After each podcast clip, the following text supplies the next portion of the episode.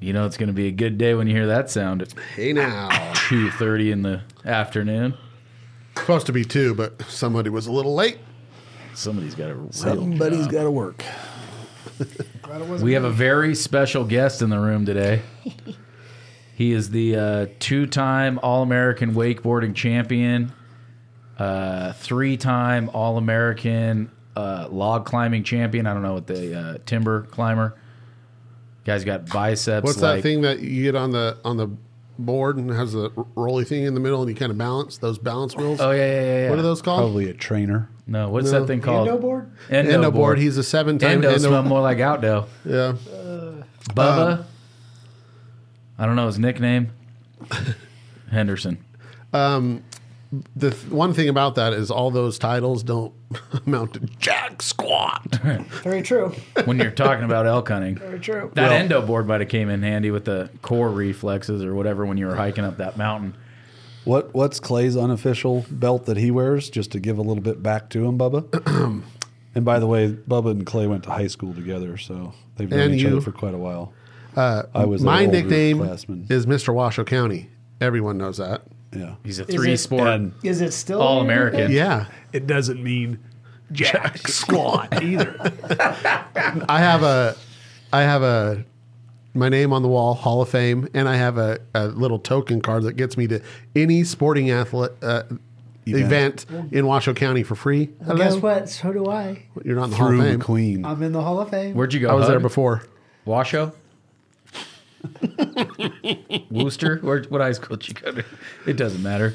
You both ended up in the same room here with me.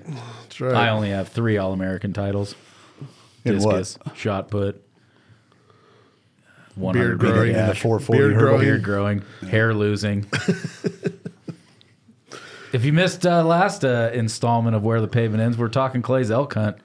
And uh, we needed Bubba on the first installment of this, but not really. We really needed him now. Yeah. As he was a, Clay will admit, a key element This is into his where it gets success. good. This is where it gets exciting. We, we left you on a bit of a cliffhanger. We left with what? The fact that we didn't start seeing elk until Alex and I got there. So we did all the No, scouting. no, no. We left. We already did I that. know. I'm joking. We left exactly right where the second morning started. Yep. Where I was Clay, we were hiking Clay, back up.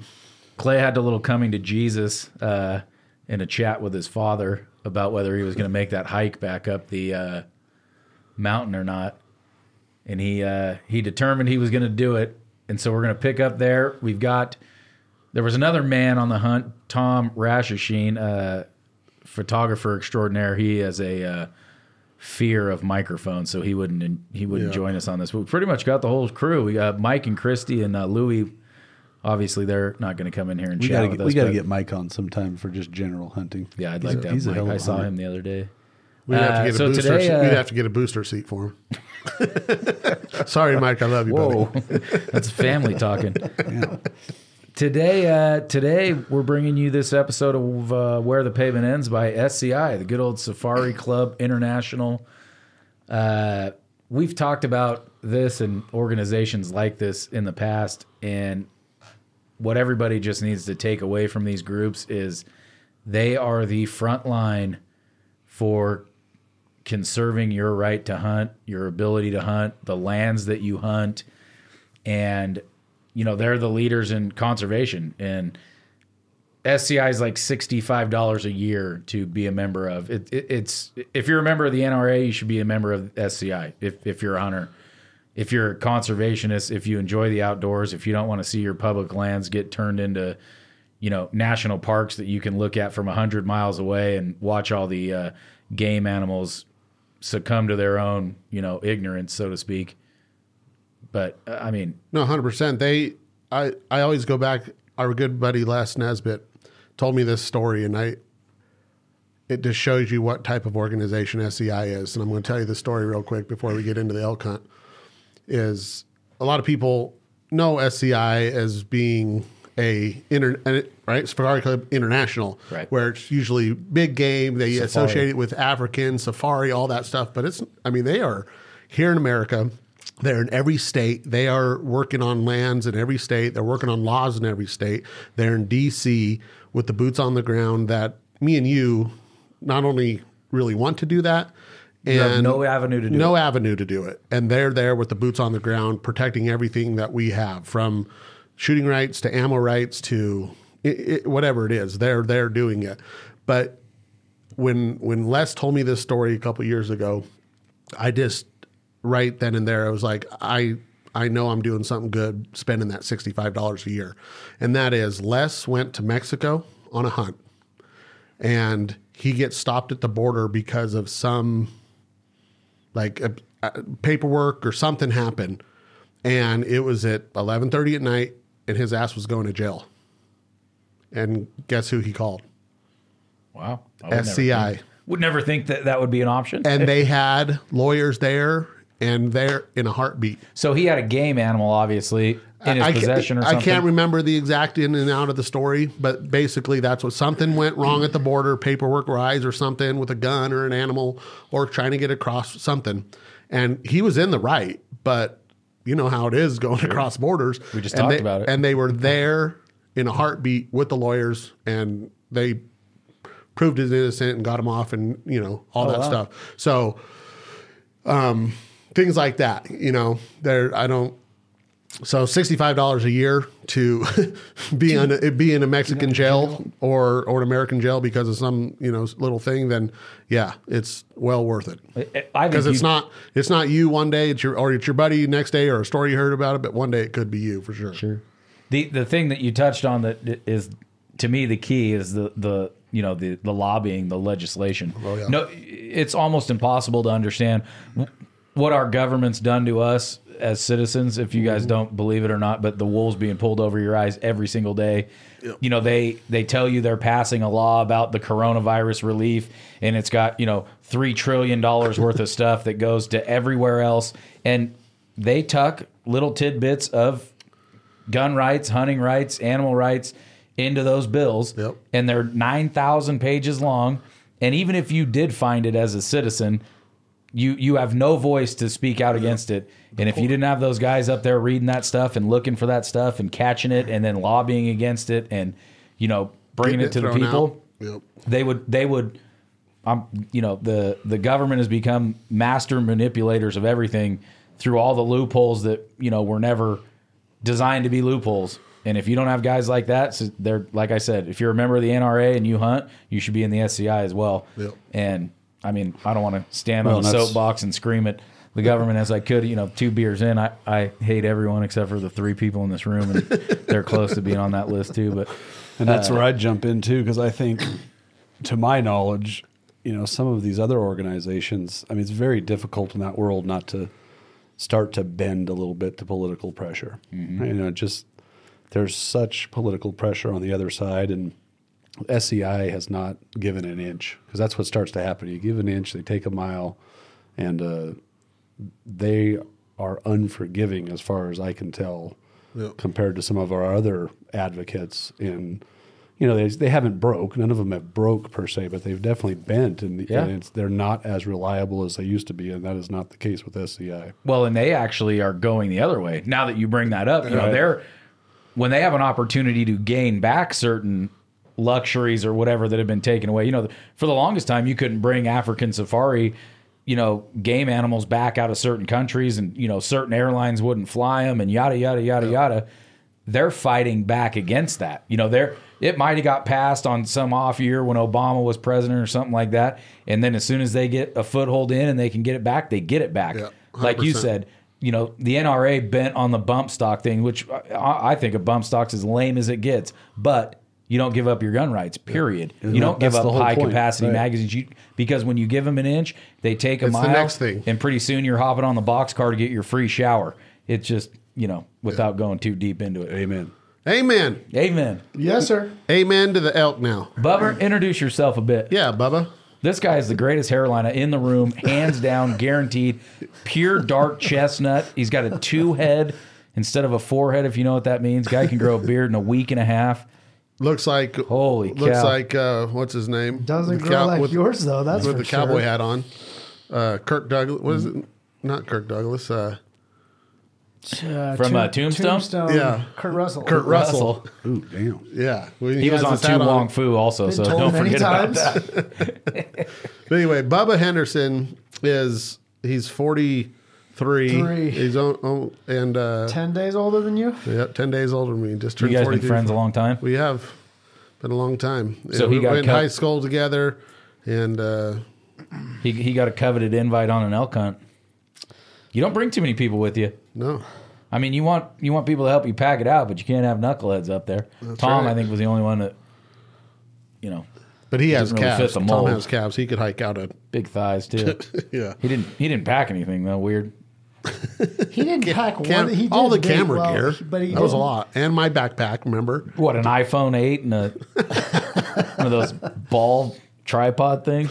I don't, oh, Bubba, you, we, we got we got to go quick because Clint has to leave here in forty five minutes, maybe an hour. so we have to we're get on fine. this. And this, We're fine. the end of this story, and the next day to follow.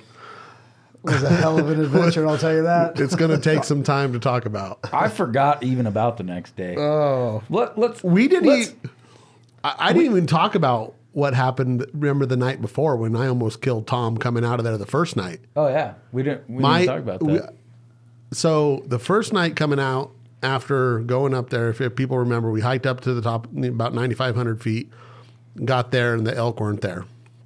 They walked over the ridge. So we came out of there at night, and I got into the the six seater and came out of this road that I'd never been on. It sh- you know it is a it is a two track road down this canyon, but I'd never been on. and there was uh, were you with us? You were hauling ass. Was I with you? I was Yeah, yeah. sitting in the front seat. So I hit. Oh, we were going down this. I mean, it, it got hairy in some spots, and my front right tire of the of the UTV clipped this little, not little, this probably eight inch, ten inch in diameter tree that had fallen, kind of in the road, and it, it and it was ten foot long. It wasn't your. T- it wasn't your tire. Try the roof rack. that the tire kicked it and kicked kicked it up. yeah, one hundred percent. It was on the ground, and it kicked the tire. And this ten foot long, eight inch diameter tree stump come flying into the cab, and almost took Tom's head off. Miss my face. Missed I your face it. by six inches. Tom had to fly out of the way, and it hit and it broke. This it pulled the It wire stopped out. our vehicle completely. top stopped it. Sparks were flying. Uh, no rate, you know, it was crazy. So I'm like, okay, I better just limp on down here two two uh, miles an hour to get out of here because didn't know what It that was a road sketchy road. It was a very sketchy road. Later, and you, and you were like in a hurry Yeah, because Later, were- we would all get to experience this road. Yes, Yes. this is a little we'll all be able to foreshadowing of this it, exact road. Maybe even in the same spot where I hit the tree, something else happened. But so the next morning we start hiking up, right, Bubba? We the day Yeah. before I, we didn't go up well, we until one or figured out that two. we could drive up. I think a little bit further right, so that we could go up that because we stopped the first day. I think early, so we We did because we didn't know exactly Yeah, where that. we got the, to uh, keep driving a little bit, and we went up a different way. We we realized that we didn't Yep. have to go up that switchback cliff deal and then work our way around. We just went up this draw, Yep. and we could end up hiking up this side hill and figure out where we're going to go because we supposedly knew exactly. yeah, the where day those before was were. the the winter. That was If kind we- of a guessing game. I mean, we the, Did you find that mountain to be steep, Bubba? It wasn't that bad. It really wasn't. What- it was just the an angle. ass. What it an was the angle where we were at, where you couldn't. Once you got to that point up there, you couldn't see above the any- trees. We couldn't You weren't see- you weren't exhausted when you hiked up it or anything. No, I, well, I was. I was at Clay's pace, so I mean, I was. Oh. I was super. but I was- still did it, Bubba. I was good. No, I good. When we sat back glassing where those elk were, I just was like, Clay's gonna want to hike up there. I really wasn't sure if he was really gonna do it, but he did. He did it twice, so Oh, yes. I was actually pretty impressed. Thank you, thank you. And going at Clay's pace, it was all good. But it was a steep mountain. It was a very steep. It was a big mountain. Yes, absolutely. Most And it- people don't hike up to ten thousand feet to hunt. It took us a while, but it was a. I mean, once we got up and in there, oh, it was a menagerie of everything. was- Crawling underneath mahogany and Thick, hands, knees thick, super thick. But the first the first day was the key, though. Wouldn't you agree?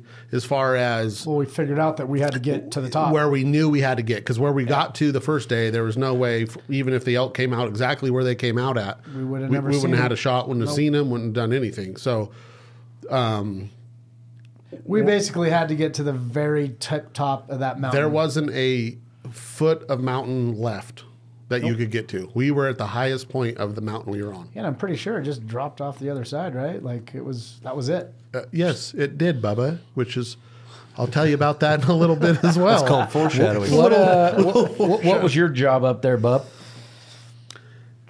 That day, just Yeah. keeping an eye out for everything. You're you're spotting. You got the rangefinder. Keeping an a eye on these guys. Yes, when we finally got to our spot, I had the rangefinder. we switched. I yeah, you gave me the the binos with the rangefinder in it, and that was my deal. We just sat there and waited. We were actually thinking they were going to come over the ridge from the north, and Mm-hmm. lo and behold, they ended up popping out right below us. What, two hundred yards, and kind of About 300 and then walked to 437. out a little bit. I mean, they were they were very close to us. We didn't have any idea they were down there, but they were. Close. I can't believe, knowing where they came out at, that they didn't spook. We were. We were. I know we were quiet. We did a but good job though. Once we got set up, we knew to to be super. I'm just quiet remember because we walked up the the furthest east side, and we got to that point, and there was nothing there. they were bedded though, so and then they were. came back around and crawled through. And Yeah.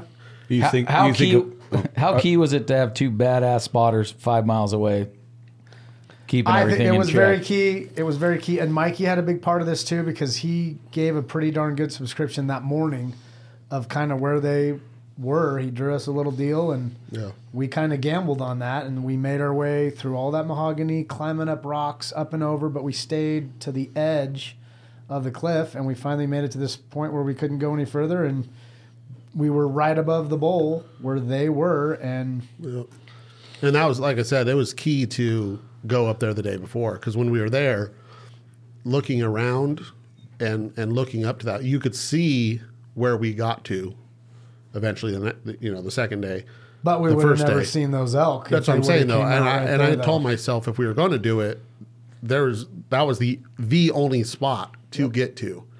Anywhere else on that mountain, you would be too low because it was so thick of trees, you couldn't see anywhere. we were at the highest point of yeah, where you, we could you were see able to come out. where you were right from five miles away. You could look in because you were high enough to look in, and Real then high. where we were the first day, we couldn't see. But the second day, we were high enough on the north side to look back down into the trees, which you know we we, we couldn't have seen them any other spot on that mountain. I cut you off, Clint. Were you going to say I the just, same uh, thing? I'm going back to kind of so so definitely hunting strategy wise, the vantage point very important. Knowing that that was the one spot you could get to. Go back to you. You made a comment. I'm surprised that they didn't spook when they came out below us. So from the standpoint of an elk, their best sense is smell. You know, they're that's You know? by far and ahead. It's just an unbelievable smell. Since I remember something like 50 times a bloodhound or something like Well, that. their Just- nose is the size their of nose, the is, friggin' their table. nose is their thing. So, what, what are your thoughts on when you you think they were they would have spooked you be having the high ground? Do you? My feeling is that you that that helped you out also from a smelling standpoint, right? Your, your wind was above them. Because I I'm sure we- the wind would have to be swirling, changing directions on a ridge like that. So the fact that you're higher, do you have a feeling that that helped you out from the standpoint of their sense? Well, one hundred percent. Because I remember being up there on that on the rock when we eventually got there. Because we got there and I was like, "Hmm, this is going to be this is the only spot, right? This was the only spot to be in. literally, if we didn't see them within a couple hours, and we started off hiking somewhere." We, I mean, we would have blown everything. So I told myself that this spot was going to be the spot, regardless, and I wasn't moving off of that We spot. were waiting there Yeah. until I was waiting there because I knew the elk were in there from day one, you know, from the first day. And when we got to that point, I remember telling myself, like, oh, please win, please win, you know, stay like that, stay like that. Oh, and then telling myself, oh, no, no, don't go that way because it kept swirling on top of that ridge.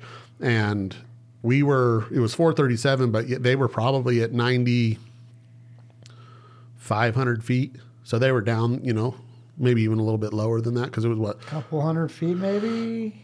I mean, it was 437 yards, but they weren't that they were down. straight. They weren't straight down, so it was kind of at an angle. But they were definitely below us, which for sure helped. Um, Which is, I mean, it's interesting. I've never put a lot of thought into it. Obviously, the high ground means a lot vantage wise, but I got to think that that helped you a bunch. The fact that that wind swirling and having the high ground also helps you with your wind. Yeah, and, and we were as we were crawling through the mahogany and you know getting to the point. I would take that mahogany brush and rub it on my clothes because I was sweating. You know, once you get up there, you sweat and you take your clothes off. And I got up there and sweating, and I we got a little cold. About halfway down or whatever up. Yeah, you you took off your shirt. took and off Took everything. off everything. Let it I- Mm-hmm. dry out, and we kind of took a little break, and it was early, but yeah, and, even and hiking through all that stuff, we were trying to be super quiet. I mean, a branch would break, and it was just like, oh, you know, Mm-hmm. is this gonna?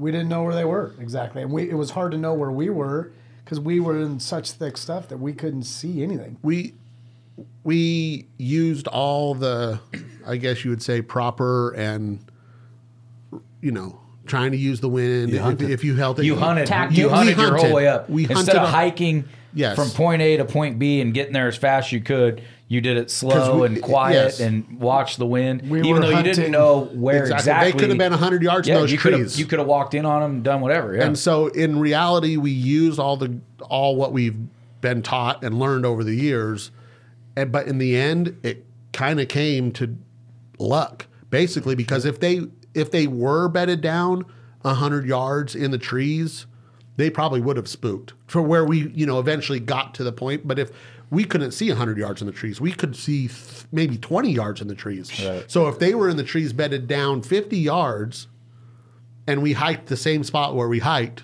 they would have blown out probably just from sound, maybe not from s- scent, but at least from sound, and we might have not even and never even heard seen them. them. Yeah, right. At And some gone. point, you do have to get lucky. I mean, you got to put a game plan together, and you do. have and we to- did it, and and we got to that point, and it turns out it was exactly the right decision. Let, let's talk. Let's get there. Let's get to where you know they're coming.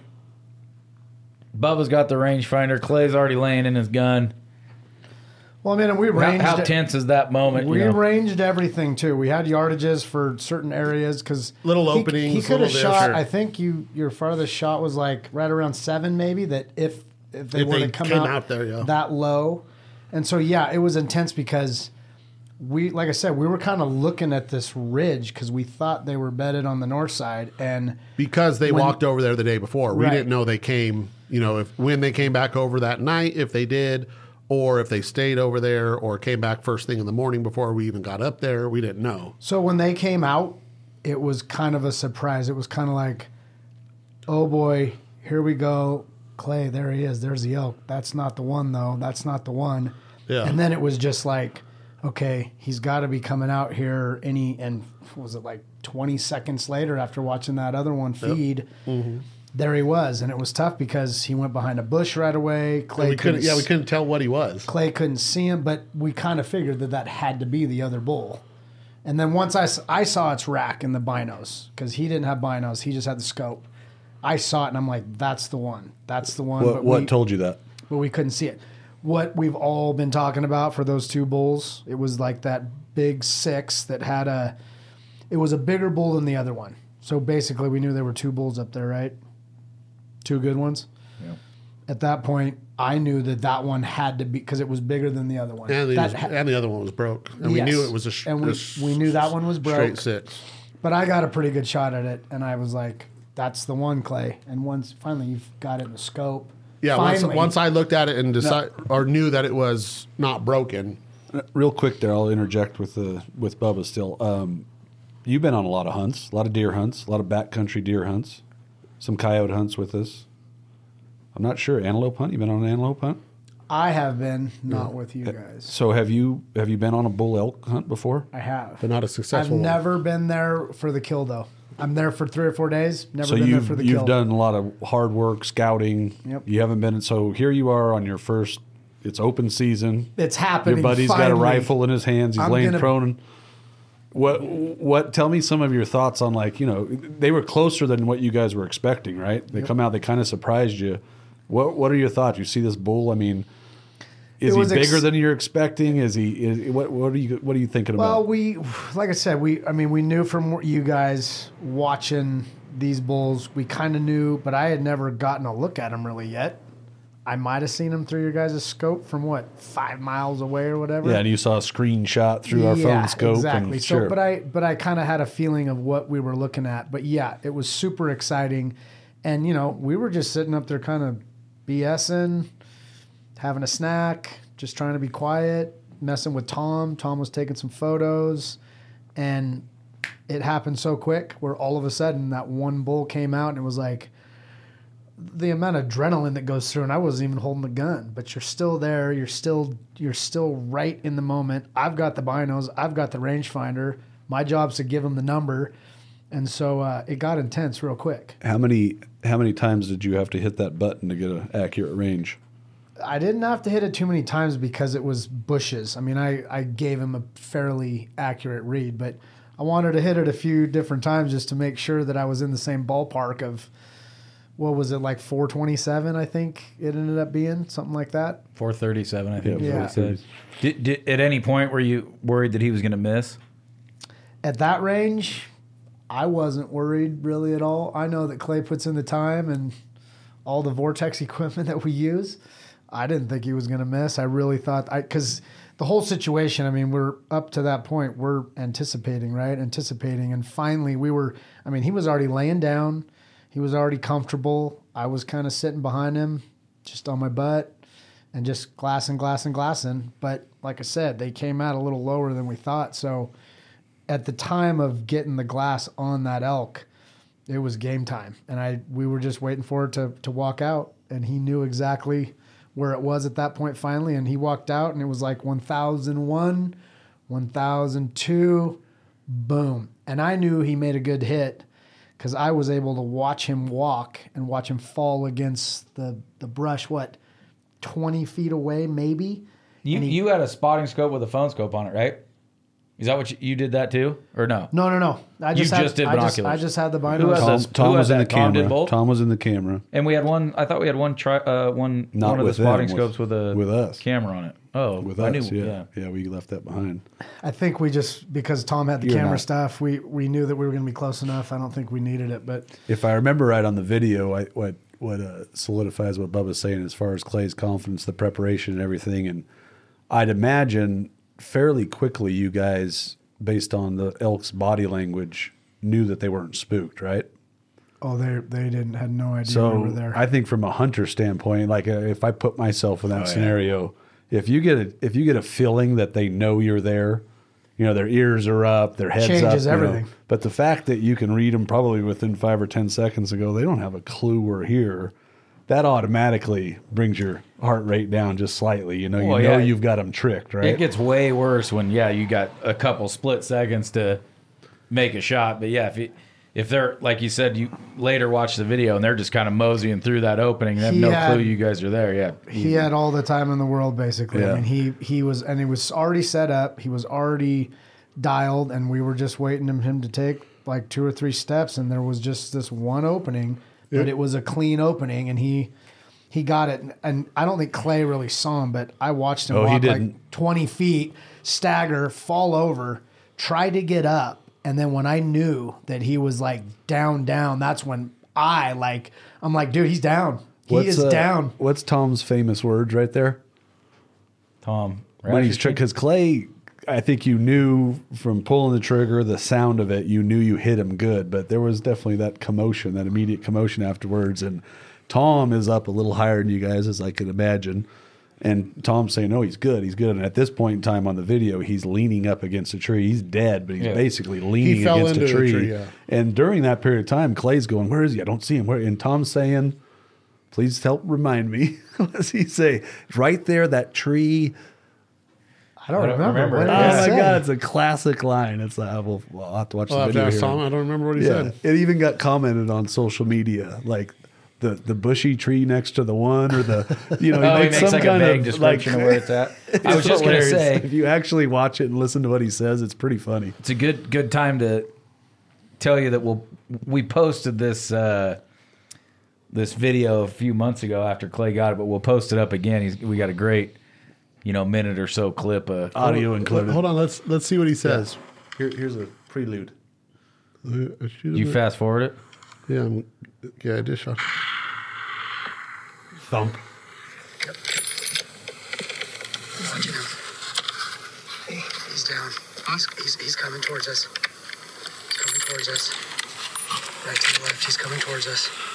Okay, he's just standing there. I can't see. He just fell into the tree. He's kind of in the tree. You still standing there? Hold on, I He's can't standing. Is he standing? Yeah, he's standing against that tree. Okay, yeah, he's he's gonna. Where is he? I can't He's- see him. You see that tree with the? Left there's a behind. trunk. He's just to the right of that tree. You see the tree with the trunk. I've never heard that until this oh, now. Told I don't ya. think I, I don't think I Told you. noticed it either. There's a tree with the trunk. oh, oh, oh now the tree with the trunk, I thought he was talking about like a saying or so something. did I. the car with the wheel on it. That- that- Holy cow! That's the cross country skier. that is hilarious. Oh, Tommy boy, he's in the next room and he doesn't even know we're talking about him. That's, wow. Wow. Okay. He's right next to that tree with the trunk. I Yeah. like that. But also excited. I mean, you could hear. Oh, yeah. I mean, listen to all that Everyone's excitement excited. right there. At that Clay's point- fumbling around But- shells. It sounded like. Did you drop a Did you drop a couple shells when you were trying to reload? It did start sounding like a damn. It sounded like you your know, pockets were 50 emptying out up caliber there. was, No, was I dropping didn't- the I didn't You know Shells. what? That sh- it may have hit the rocks and Bounced just around. bounced around a little Yeah. bit. I heard the injected same it thing. I uh, what was cool in my if in my memory is that when I set the gun up, uh, it was right there. Basically, I didn't have to move where the where the first one came out at. I told Oh, myself. as I told right, myself type thing. Hunter yeah. instinct. that that is going to be the spot if they come out. You know, I was thinking they were going to come from the right, like Bubba was saying, from the north end, but from the You north were end, kind of in the middle. but from the north end to where they were, it was all covered. We couldn't see. There was no opening. Even if they Right. did come from the, the top, there might have been a little sliver. You might have been able to shoot, you know, a little bit. But Did- I told myself, if they come out, they're going to come out right there. Be truthful. Were you nervous at all? Thinking you might miss. Not one bit. You, this was your first bull, right? I mean, you had a tag before, but Yeah. weren't successful. Your first bull. Not one bit of nervousness. You just knew you had it, huh? I mean, I see. I saw you miss a shotgun coyote kill. We talked about three times, about twenty yards. Two- you had His four hundred His thirty-seven antelope, yards. his antelope no problem. hunt, You know, yeah, sure. Two reasons.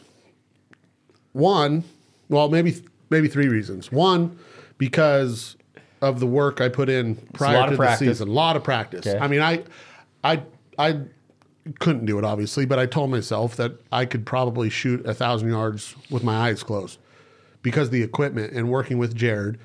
Um, it was it was awesome, and the equipment that we were shooting with the Lupo rifle, 300 win, federal ammo, Vortex optics. It was going to be all me Your dope sheet. my dope sheet. It was going to be What's be dope stand for again? dope. You tell me. Dope. Uh, uh, Dual. No, depending on previous engagement or something. Yeah, dependent. What was on, in previous? got it. Yeah, I got it. previous Hey, hey. engagement. Nice. I learned something from Clint. I don't think it's depending, but No, it's, I don't yeah, think it's, so either. it's Derived. derived from derived Right from, previous, engagement. So that's what I did. So I knew myself and the equipment was capable, right? Out to a thousand yards. And I wasn't going to shoot. I told myself I wasn't going to shoot that far, but I knew I could, or the and the equipment could under, you know, no stressful situation, right? Um, and yes, seeing the bull there and being my first and have the chance to shoot it, Did you get nervous? I didn't get nervous, and Really? I'll tell you why. So you said one, yep. was being prepared, and two, the fact that when the first one, if the first one was it, if the first elk that came out was the one I shot, I would have been nervous as hell because when I was in the scope on that broken bull, the first one that came out, I was shaking like a, you know, I Oh, was. so you had a little bit of time to calm down. He would have hit that tree with the Oh, trunk. uh, yeah, I would have hit that Tree tree with the with the trunk trunk. would've been in At least one of the trees with the trunks up there, which were a lot. but I was nervous as hell. Like how much time went- did you have in between that bull and your bull? A few seconds. 30, No, nah, no. 30, Oh. 45 seconds. Oh, so you had because- enough time to calm down. So, Well, I think it was three or four minutes. Was it? Yeah, Yeah. we were looking Yeah, through a we couple were- minutes. But but the the thing was the cool not whatever it happened just happened like this. By the time we got up there, which was several hours of walking and hiking and getting to that point, right? It was I mean it was four hou- three four hours to get to that point to hike up to the ten thousand feet, but when we got there, it wasn't too damn long. We sat there for maybe 20, 30 20, minutes. 30 minutes. and the elk were out Yeah, because you killed it at one o'clock. One yeah, time. It was. We got up there by maybe 12.30, 12, 12.30 or something. It all happened a lot And- quicker than we And thought. I was expecting it, but I remember the day before when you guys spotted them originally at like eleven o'clock or something, right? Was it? It was midday. Midday? Yeah. Late morning, sure. For sure, they were up in the morning browsing. Oh, they were out later than I thought they would. yeah, be out, because yeah. they you might see them in a clearing at six o'clock. Because they had no pressure up there. No I mean, who's walking back in there? They had no pressure. Zero. But not only that, the elk, most animals, especially elk that live in the trees like that late in the season, they'll they'll move around in those trees for hours. Yeah, yeah. hours. And you might think they go bed, but they they'll walk four miles in those trees just and then can't go see lay them, down. You just can't see them, thinking they lay down. But knowing that you guys seen him at eleven midday, I knew in my head these elk are on the same routine, and if we didn't mess with them, they didn't see us coming in or hearing, and they didn't spook, then they were going to basically probably do the same thing because they didn't get pressure, obviously, right. the day before. So I knew when we got there, it was midday, and it was like it it could really happen at any minute, and it did. It was maybe twenty minutes, and and we actually set up at one spot, and I didn't feel comfortable. I was not comfortable of how it was set up on a bag, on a backpack, and I just didn't. I didn't feel comfortable. And when I laid down, I had a rock in my in my belly. Oh, got to go pick up my boy from school. Um, but I just didn't feel comfortable. So we got up again, if you remember, and we got up to the next rock on this all this this rock outcropping basically, and and then once I was able to lay down and get prone, it was just I mean I could have slept there, you know, like it was awesome, so comfortable, and so 20 minutes we were sitting there and we were talking and actually we had a little bit of cell service. So a couple texts came through at 10,000 feet. A couple texts came through and I was like oh and I, I didn't answer anything but I was seeing if anything because my dope chart was on my phone. So I just took out my and dope, you love TMZ. You had to check what was going on there. so I just laid my phone right on the rock right next to me and and set up and I put that I aimed right at that opening I just left the gun right there and then we were just talking you know I BS think and- once we got there and got to that final spot, Tom kind of moved a little bit, got in a good spot. We He all- did. He moved. He we moved two or three times because the camera got- was. He was just like, "Oh, the sun's not right." He was trying to blow your oh, hunt he, for you, He was yeah. trying. Yeah, he, he he made sure he was perfect, and it ended up being perfect. We He all the- got really comfortable and just Yeah. kind of relaxed. And when that first bull came out, it was like, oh boy, okay. I was and, really and like you said, nervous. But then when the second one kind of came out, I think that you just kind of settled in and. I was talking like to you, I was gonna ranging, say. ranging, and just like, hey, do you see him? Don't don't you think that's part of it too? We talked a couple of podcasts ago when I did that solo stock on that on my bull elk, and I had to range and I had to do everything myself. Having You somebody know, with you. don't yeah. you think that's a big factor too? You got Bubba behind you. You don't have to worry about that part of it. All you got to do is, you know, dial it in. Well, I kind of squeeze the mentioned it last week, and I'm going to give Bubba some some crap right now. But let me go back to the nervousness real quick. As Bubba just mentioned, yes, that when that first one came out, I don't think I probably could have hit him. I was so nervous. I was. I remember getting in that scope, and I was shaking because, you know, you see this freaking 700 pound. Uh, what are they on hoof? 700 pound animal. You're like, you know, it, it's exciting. You're there. It's going to come to fruition. Everything you do now, you just got to make a good shot. And I was nervous as hell.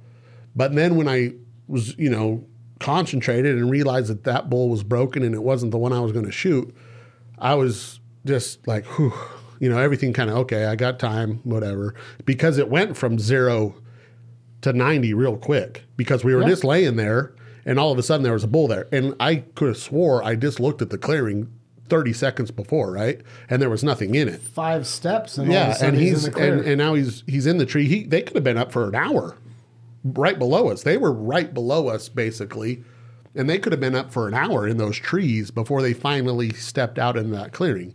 So even at that point when you're up there, you still got to you know be a hunter and be quiet and do all the stuff because they could be there, and so it went from zero to a hundred real quick, and and when it went when they stepped out, I was like, "Oh my god!" It's a, and oh, it's, it's you know, it, oh, it's going to happen. It's going to happen. Oh no, it's not. And I was able just to take a deep breath and relax and then I- I think Tom actually maybe said spotted it. It, it's funny the psychology of what you're talking about. We had the exact same response on chances. We were talking about his antelope hunt, and if it was that first one, Oh yeah, how it you know. So there's something about the psychology that's very similar to sports and of any kind. You know, he got that first wave of adrenaline out of the way, and it allows you to calm back down. You know, it's pretty interesting. yeah, it's really cool. And I think Tom spotted it. Said I think he said there's another one because he was in the camera. And he has you know I'm focused through the scope on that one and you know that one elk in that clearing. And then the viewfinder of the camera, I think he could see over to the right, which was only he was in the trees. I was moving around looking. Yeah. Then I was looking down below, right? Because that one came Yeah. out. We figured it probably should come out of the same area. So and this one was 30 yards to the right of him, but still in the trees. So, we only saw him for like a split second, Yeah. really, before he kind of went behind these big piles. and he of stayed in there eating or scraping for or, a, you know, for a few minutes. in a few minutes. And I, I, don't, I couldn't tell. I'm like, is it him? Is it, is it a good one? I can't tell. And his head was down. I couldn't see his horns, couldn't see his horns. Then he finally stepped out into a clearing that, that was little patch of light, and five by five clearing. clearing, and uh, excuse me, um, five by five clearing, and I was like, "It's him." You tell. I looked at all his points real quick. Was was slick, slick six, you know, and, and not broken at all. And you know, I know I told myself that I wasn't coming off that mountain the day before with an animal. And who knows? You know, you never probably, you guys probably never even seen all the elk that were in there. And we for sure, so there could have been a 450 incher in there, right? But at that point, I was like, Well, that's the one we had seen. That's we'd one we seen were after. and he was a badass, and it was everything was so perfect in the hunt, how it worked out. And then the last thing that I would say when I when I I guess I wasn't nervous um, when that second one came out. Um, I didn't have time to get nervous a second time because by the time we seen him, it was basically I did I wasn't shooting him because I couldn't see his horns. I wasn't shooting him. I wasn't shooting him. I couldn't see, and then I was like, "Oh, it's him."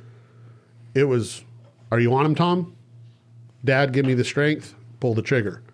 That was it. It wasn't really. And I actually believe if you watch the video again, I believe you go, Tom, you on him? yeah. Right, he's dead. Boom. Yeah, I- yeah, like you were I- very confident. I was Tom. Are you? Because I was on him. I knew. And again, it goes back to the equipment. If you're confident, if you're confident in the equipment, you don't have to do anything. What we talked about, kind of in the last episode, where you have to um, judge uh, ha- holdovers, put it at the top of his back, holds eight inches over, blah blah blah blah. It was Bubba. What's the range? Because we had the first elk, and I, he had already given me the range. This is where I'm going to give you a little crap, but he had given me the range of the second elk several times because I wanted to be ready when his head was down. Right, his head was down, and he was giving me the range, so I didn't have to go give me the range right when I seen oh pull the trigger. I I knew the range, so I, I was able to dial in the scope, the turrets to what I wanted to be at, and it I dialed into the 450 turret. He was at 437 yards. Dialed to the 450 turret, and and waited for him to tell me what he was. Right, basically. And in the back of my head while I was waiting, I kind of was laughing because I was like, the things I know about Bubba oh, God, with with being you know friends with him for 30 years he's not really good at math. He he doesn't know how to he doesn't know how to spell rock he uh you know all these things are going through Guy my mind misspelled a word one time in fifth grade. Can't let it go. you know he, Golly, he, right? he flunked kindergarten finger painting you know I, I don't know if I would say flunked. Okay, like You guys were in the held me same grade? Okay, we used to be in the same grade until he flunked and had to stay back a couple years anyway I'm Hey, just, that's had a- not what i was giving a shit I had but- a bunch of bushes. I gave you like I'm like, hey, I can't see him exactly, but I got the bushes. I know. I'm just saying. I I, know I, had to trust you at the because it wasn't what it was, and he and he actually. I said, "Give me it again. Give me it again." It was 437, 432, 440, 435, 437. Hitting off trees or whatever it was, you know. But it mm-hmm. was. I was like, okay, it's good. You actually should have been more concerned if he was actually like dyslexic, like 437. He's really 347, or you This know, is- just reverse the three and the serious four. Shit, Clay. I know. Guy's I got can- pre- he's, he I pr- come works through. under pressure. But, uh, let me say one thing that's Go been on my mind. At any point, for for two days, we've talked about the length of this hike and the steepness and it, at any point did you say, "What am I going to do with a bull when I kill one up here"? No. Never went through your mind. Not I once. was pumped. not once. No, I'm But saying like before- before I'm saying- before I killed. Before Not once. You just didn't. Not no, once. no, no question. Not once. It's got to be all downhill since it was all uphill, right? Well, dude, it's all downhill. We But got, I didn't think we got about more, it. Downhill, we yeah. got more guys once, once coming. I mean, shot, yes. Once I shot, and after the Reality tears, sets after the in. tears flowed, uh, yeah, for sure. Now what? Especially right when you walk up on it, and it's See, that's when I get excited. I'm like, oh, it's game time now. We got to get this thing off the mountain. I was, I'm stoked. That, that's what You I do have something wrong with you then.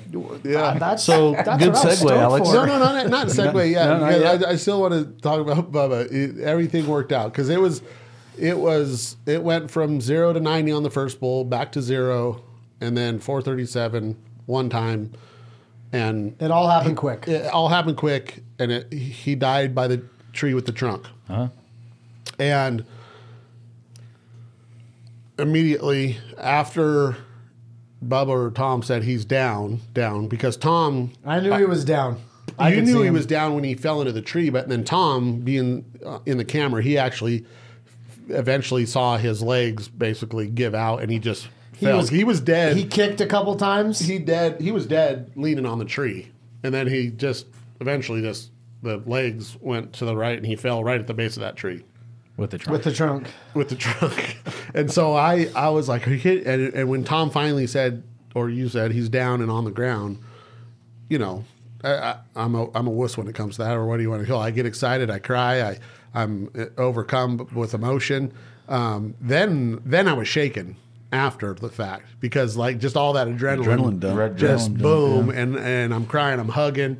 I can't a believe of a I second- can't believe this worked out. Are you kidding me? I'm thinking dad. I always think dad.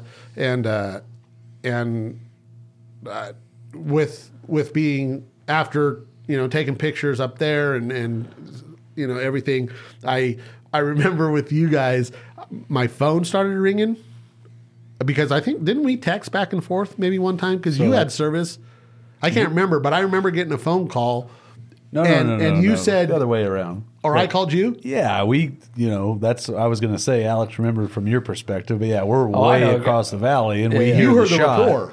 We hear the Yeah, you shot, heard the and rapport. we're in you- the glasses, and we're looking at, we're like, No. you know, yeah tell me your If the you- truth, you if the- couldn't if the, see us, if the right? truth be told, you tell me your perspective there you go and Mike, this isn't a shot at you, but Mike was up there. We had we had gone a different way. I'm going to make this real quick because we want to get to the good part. But Clint and I came to the dance late. Remember, we had gone up a different way. We were going to try and get on the backside of that mountain, and we ended up overheating the transmission in his truck, going up this steep, shitty road. Sorry to. Anyway, we turn around. We come.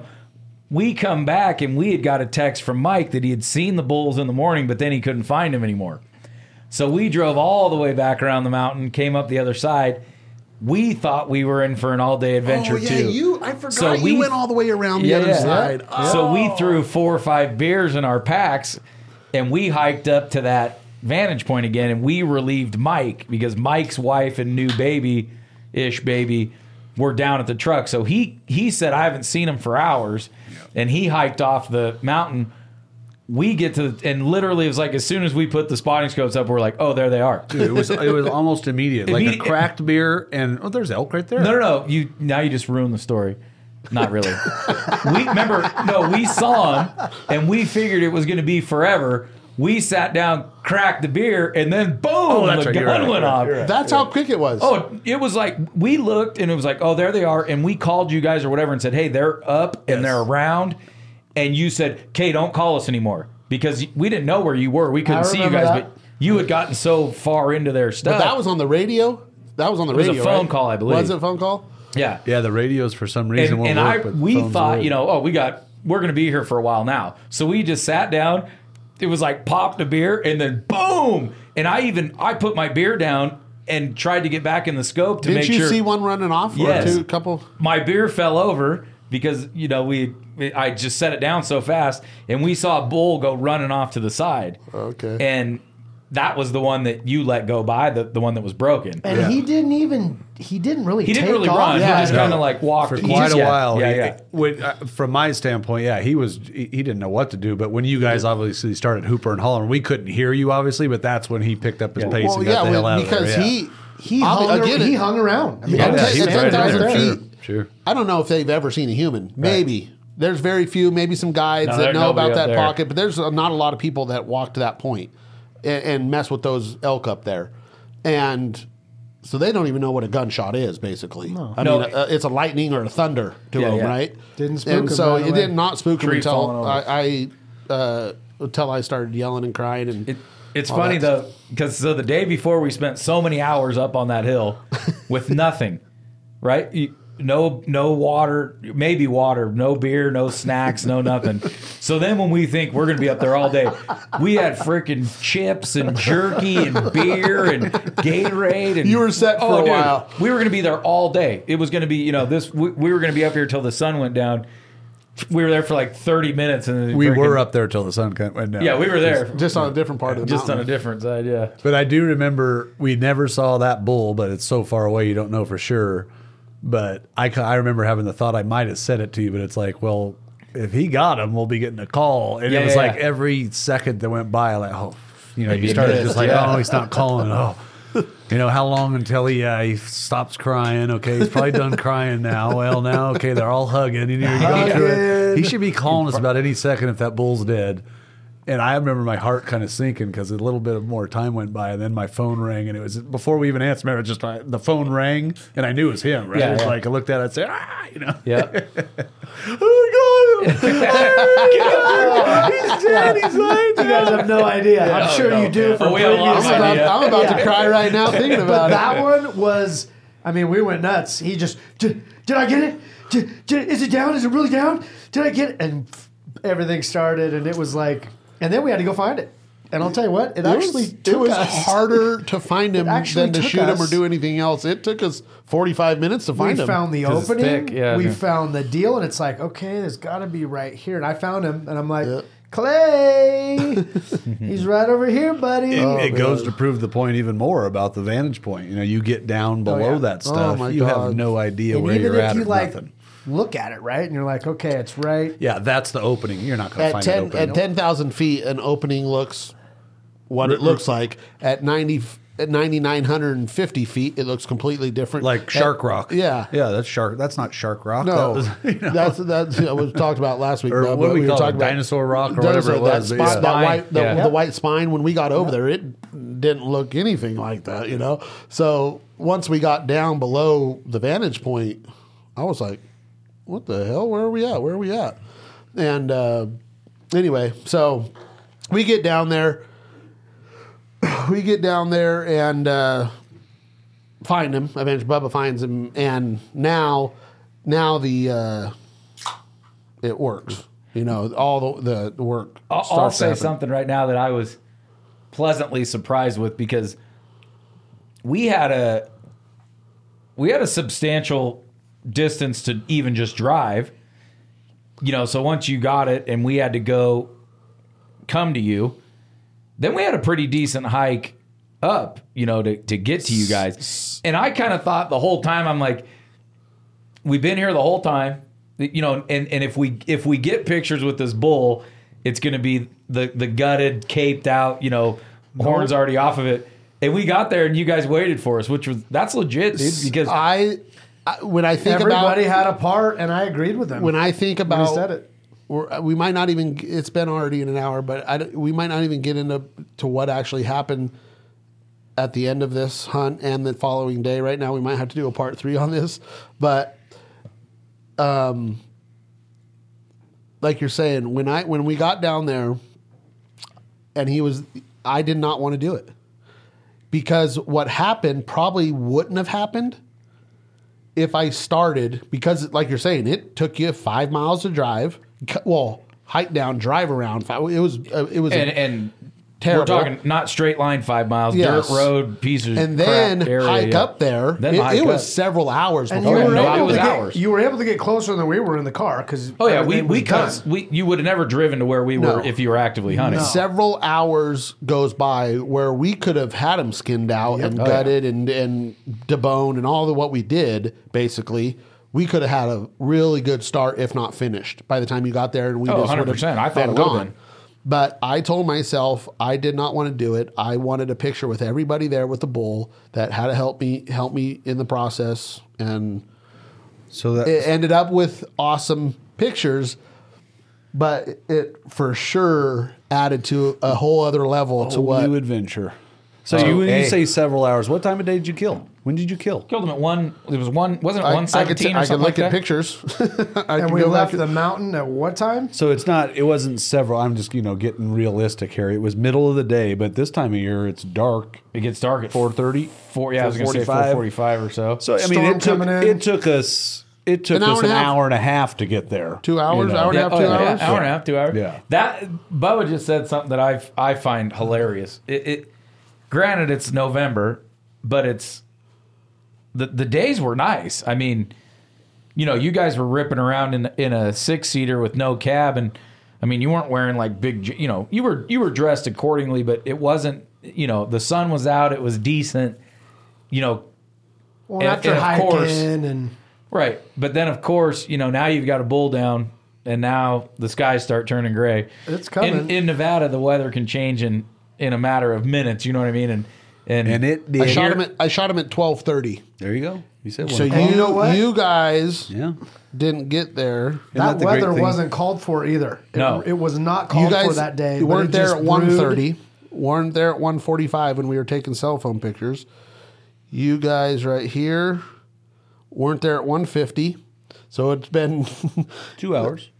let's About see time. I here. figured it took us two Yeah, hours. to two hours, a little over two hours. Two hours. It took you for get so two hours. I could have got a we could have got a hell you of a would have got a start. hell of a jump on it. Oh yeah.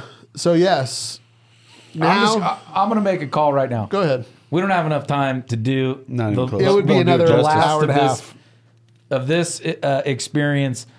The next day, or that the next that evening and the next day, whether it be fortunately or unfortunately, you know, kind of put the a whole great trip spin per, on yeah. this trip. You know, it makes me think. and, and I feel like we owe it an hour, Yeah. and we don't have it For today. sure.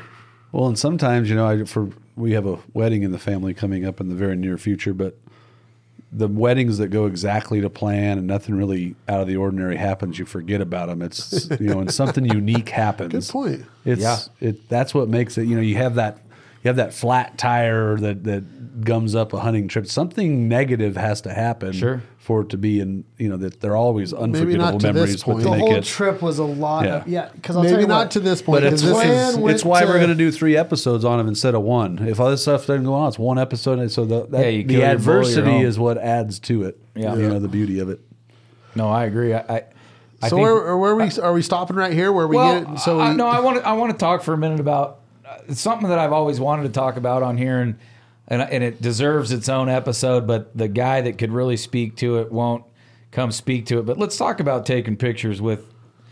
You know, Tom? you've got this big, beautiful bull down, and you chose to wait Yep. because you know the, the photos of of a skinned animal or a set of horns and an elk. they suck. Terrible. And, and and a lot of times we say I'm not bashing on people. I'm bashing on some people. Those pictures suck. Yep, I, I get that sometimes you got no choice. You go out and hunt on your own, and you know you you take a picture of a, an animal that's laying there dead because there's no one else there. But, but Clay had an opportunity. He's got a guy with a camera there. He's got a couple people there, and then he's got some time to set it up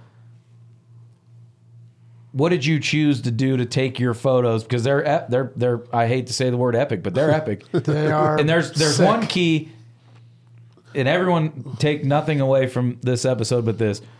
Try and get that thing on a skyline or where his horns are, you know, not into the mountainside. Yep. But then, so just for a minute, you know, talk about kind of, you know, why it was important to get these photos and how to get them and all that stuff. well, like you're saying, and why those pictures suck is I'm I'm into preserving memories. I our dad from day one would always have a camera on him, and I mean, let it be t-ball to high school sports to to hunting. He was always the guy with the camera, and some of them were good, some of them were bad. But you could go back and we have a hundred plus or two hundred photo albums of everything, right? And everyone has those. I'm not saying that. And like But- Clay said before, not of us, of everybody. Oh yeah. you know, my- every teammate, you know, every posi- he's probably got more pictures of Bubba playing baseball than Clay. You know, and he just- would literally he would he would take those pictures, get them developed, and separate them. He would be, oh, who's this? Oh, that's Chris Bentley. Oh, that's Brian Manukian. Oh, that's Bubba Henderson. And he'd have piles. And the next game, he'd give, he'd to give those to the parents, all those pictures. he'd hand all those pictures out, and it was cool because the parents, a lot of them didn't take pictures, and they knew who Orville was going to be there with his camera, right? And they would give him film. They would buy him rolls of film because uh, what's film? I know exactly. Yeah, back then, Back then, they they They would actually buy him developed photos. They would buy him rolls of film to- Because they knew he was getting all those cool photos. And so anyway, so it's always been instilled in me to do that. And now what we've done, obviously in in the business of hunting, uh, having TV shows and doing what we do, you have not only you owe it to the animal to be respectful. Um, you're not ever going to get an article published. You're not. You're not going to have a Unless you're us. uh, you're not going to have a wall hanger picture, you know, that you want to preserve of this tongue out of his mouth, blood everywhere, caped out, guts hanging everywhere.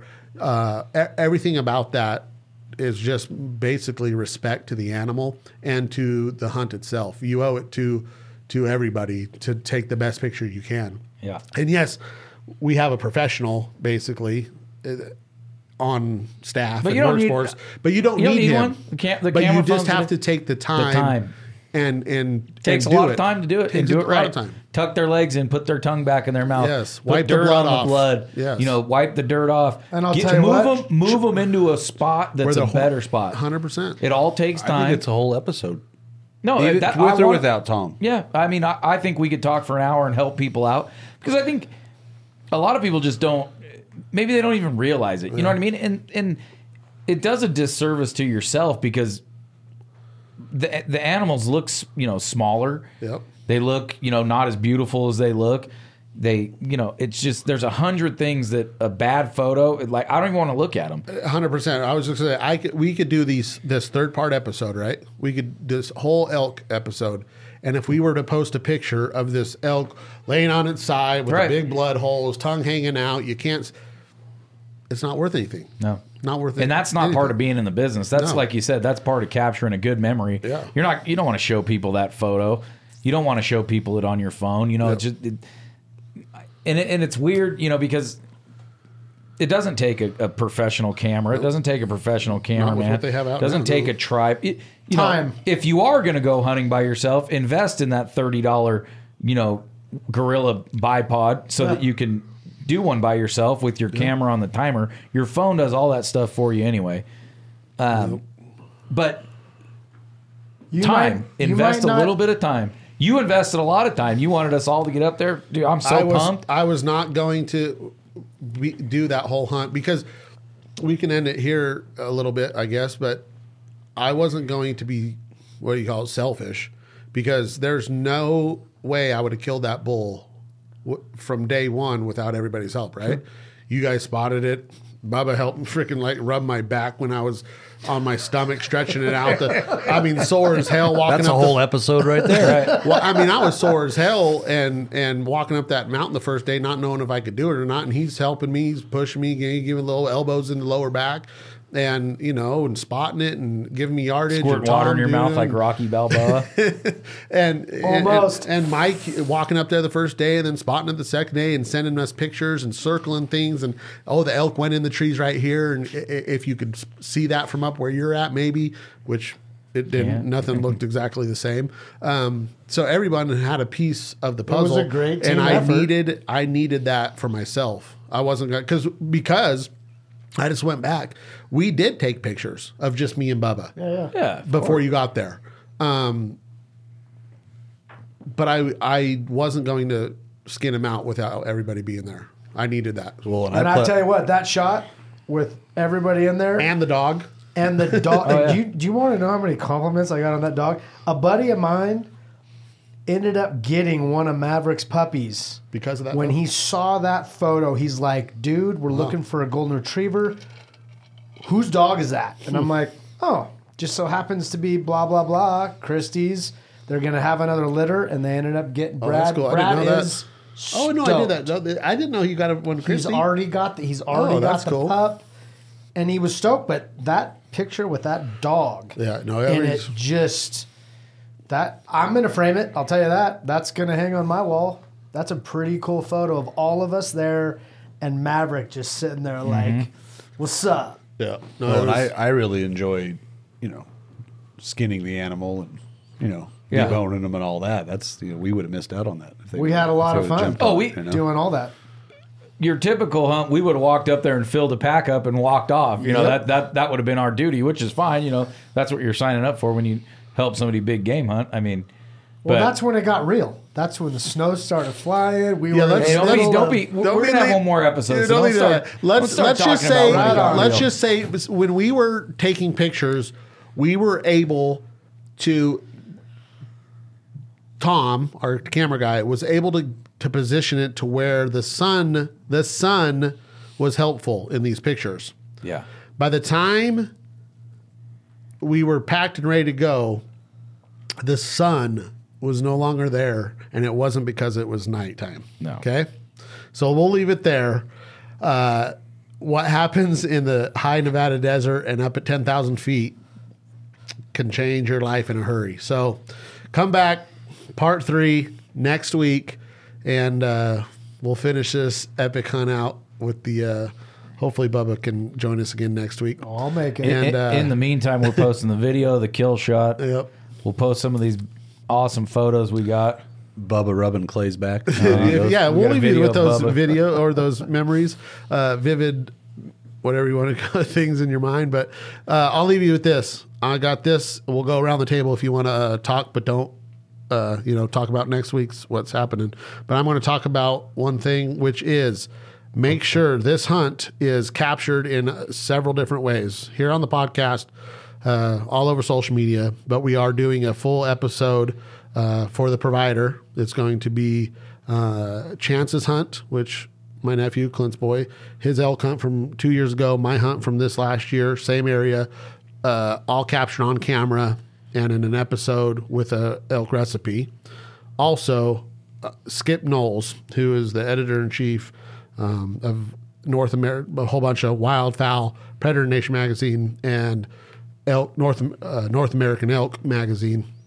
He was uh, gracious enough to ask me to write an article on this and this hunt, and it ended up being an incredible spread. It's 12 pages, the biggest spread that's ever happened in, an, in an, uh, the magazine. 12 pages, and it is pretty spectacular. I got a little sneak peek of it. So when it comes out, it's actually to print this week.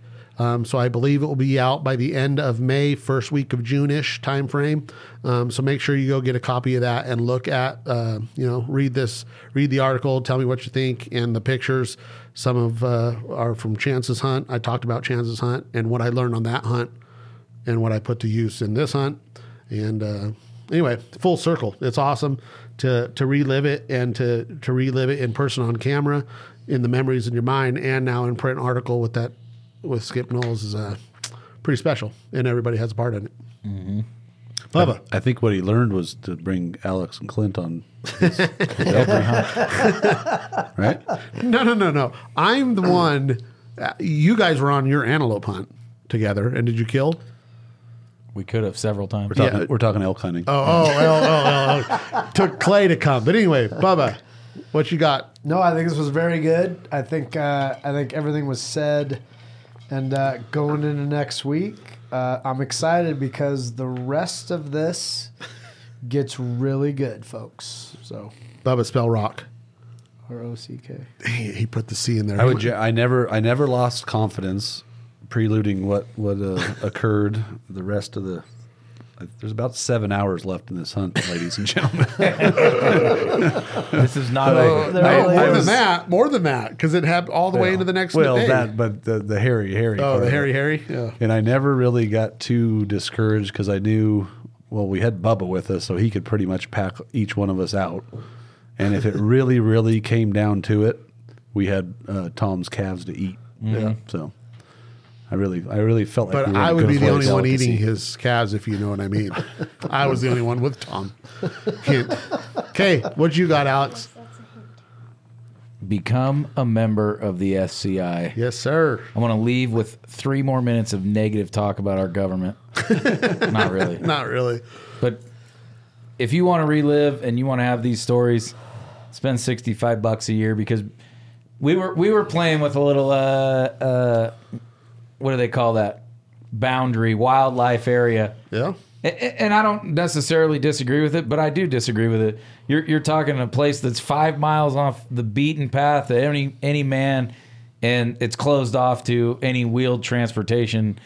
And if the other side had it their way, nobody would be able to go anywhere except for in the cities to buy a hot dog from the hot dog vendor and live like rats and that's a lifestyle that nobody wants except for the rats. So spend 65 bucks a year, join the SCI, keep your public lands public, keep your hunting rights, keep your shooting rights. And don't give an inch. Don't Fight for 'em. give an inch. Don't bend, don't break. Thanks for joining us. We're going to come back next week and we're going to show you through uh, the written word how bad a hunt can get real quick. Be prepared. Quick, quick, quick, Be quick. be prepared. See you folks. See you next week. Later.